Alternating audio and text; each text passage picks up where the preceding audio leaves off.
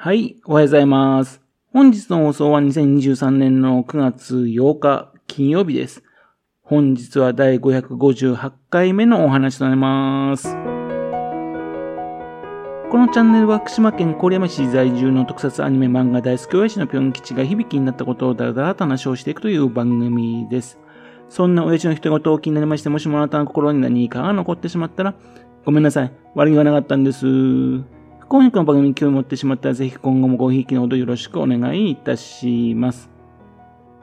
昨日ですね、9月7日、16時からですね、ガメラリバースがネットフィックスで配信を開始したんですね。ガメラリバース。えっと、4時からね、配信っていうね、少しですね、早めにね、仕事を終えてね、家に帰りまして一気に全話見ました。話数はね、6話あるんですね。昨年の11月にですね、制作発表された時ですね、ガメラの新作がね、見られるっていうんで喜んだんですが、アニメで制作っていうのをね、正直心配していたんですね。なぜ心配したのかっていうとですね、同じくアニメでね、制作されましたゴジラ、ゴジラ怪獣惑星のシリーズ3部作。それがね、自分的には不満だったんですね。またと、ゴジラシンギュラーポイント。ね。これはですね、満足だったんだけどね、視聴者を置いてけぼりにしてるなーっていうね、感じがしたんでね。果たしてうまくね、今回のカメラなのかなっていうのを心配してたんですよ。ゴジラの場合はですね、ゴジラそのもの、それを表してないような感じしたんですね。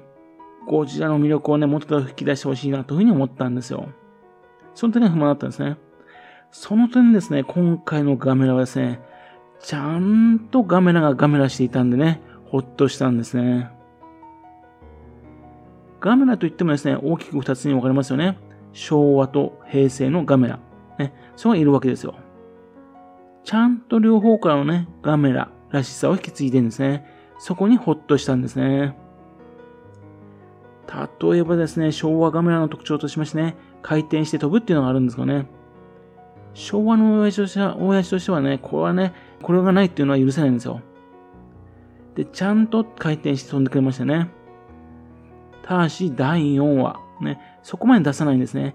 じらしんじらしですね。そこで出すっていうのがね、まあ良かったですね。まあ、平成画面のね、ちょうど出ますからね。それから昭和の画面の特徴であるですね、子供の見方っていうのをですね、前面に押し出している。そこも良かったですね。最初、アメリカのね、不良少年、それは仲間に入ってくるんですけどね。えっと、昭和カメラではですね、日本の子供と海外の子供、そそれがですね、一緒に冒険していくっていう話が多かったんですね。それをね、再現してるんですね。そんなわけでね、この物語、子供たちのね、夏休みの冒険物語というふうに読み取れるんですよ。それからですね、昔のカメラはですね、ゴジラと違ってね、傷つくことが多くてですね、緑色の血を出したんですね。そこも再現されていたのも良かったですね。ただですね、昔の画面はですね、海水に浸ってね、我慢してるとね、ちょっと傷が治っていくんですかね。そういったシーンをね、再現してほしかったんですが、ね、この中の作品の画面はですね、えっと、どんどんどんどんね、あのー、傷ついていくんですね。そうちょっとね、あのー、こう、残念だったな。ただ、物語のね、厚みが増しましたけどね。そして今回の作品の見どころっていうのは何と言ってもですね、昭和の画面の敵怪獣が登場したことですよね。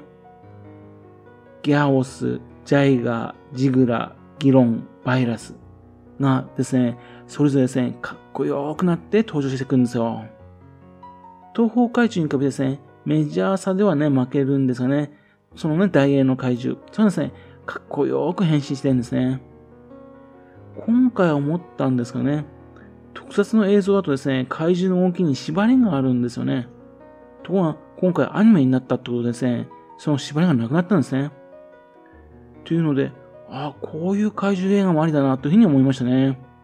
盛大に怪獣プロレスをしてくれます。包丁の化け物みたいな議論がね、どうなるかっていうのは心配でしたね。なかなかかっこいいです。またあと、特にギャオスですね。あの、平成ガメラ、あと、角川のね、ガメラでもね、活躍してますんで、かなりギャギャオスのイメージってみんなありますね。どうなのかと心配しましたね。これもかっこよく描かれてましたね。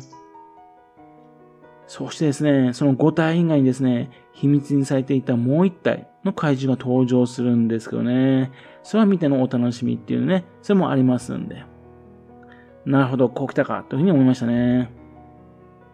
残念だったらね、結局昭和カメラのね、うん、怪獣であるバルゴン、これは出なかったってことですね。まあ、4本足の怪獣ってことでね、ジャイガーと被るってことでね、それで外したんでしょうね。まあ、その判断は正しかったと思います。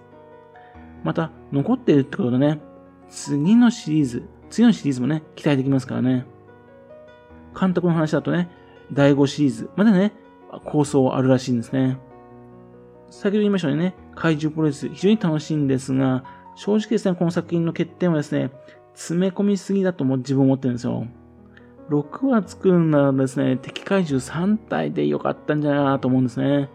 それぞれね、2回ずつ対決するみたいな感じでね、画面だとね、そうしてくれた方が良かったんじゃないかなと思うんですね。一気にですね、5体の怪獣、ね、出すのは贅沢すぎたなと思うんですね。ただですね、一つだけわかんなかったと思うんですね。なぜ作品の世界をですね、1989年という時代にしたかってことですね。明確な理由はね、パッと思いつかないんですね。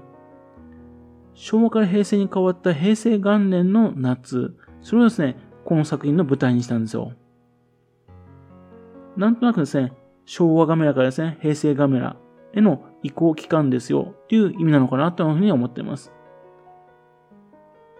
飛び方もね、回転からね、火を伸ばして飛べるタイプ、そういう風に変わったというような感じでね、また、あのー、例えば火を吐く。昔はね、火をバーっと口から出していたんですが、それをね、火の玉、それを出せるように変わったわけですね。だけどですね、平成画面のようにですね、その火の玉がね、めちゃくちゃね、どんどん強くなっていくというような描き方しないでね、単なる火の玉って感じでね、描いてるんですね。まあ、そんな感じでね、あの、ガメラのね、イメージを作るためにね、1989年っていうのを設定したのね、それは良かったなと思ってるんですね。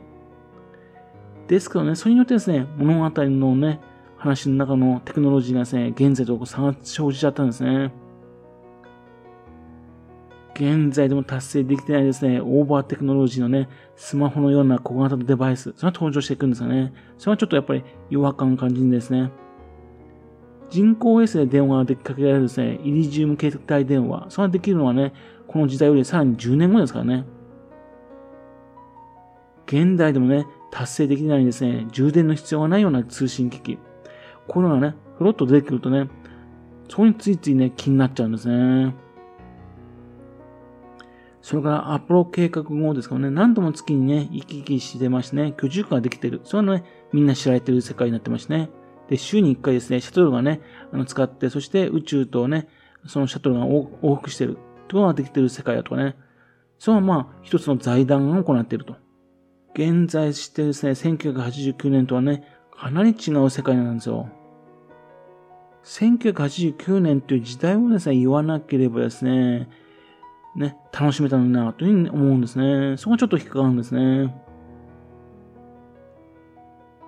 先ほど言いましたようにね、監督しては第5シリーズまでね、構想があるっていうんで、もしかしたらシリーズが進んでいけばね、そういったものも解決するのかなと思うんですがね。ただこの第1シリーズ、ね、今回のシリーズだけではですね、解決つかないのでね、ちょっと不満が残るんですね。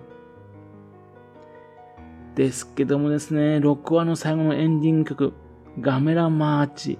まあ、インストですかね。それを使ってくださった。これは非常に嬉しかったですね。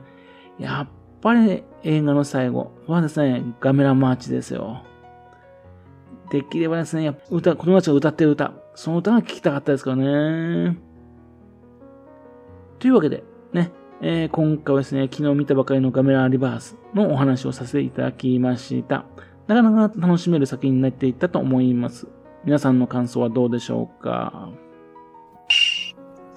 はい。それではまた次回よろしければ、ぴょん吉のお宝話をお付けくださいね。本日も来てくださいまして、誠にありがとうございました。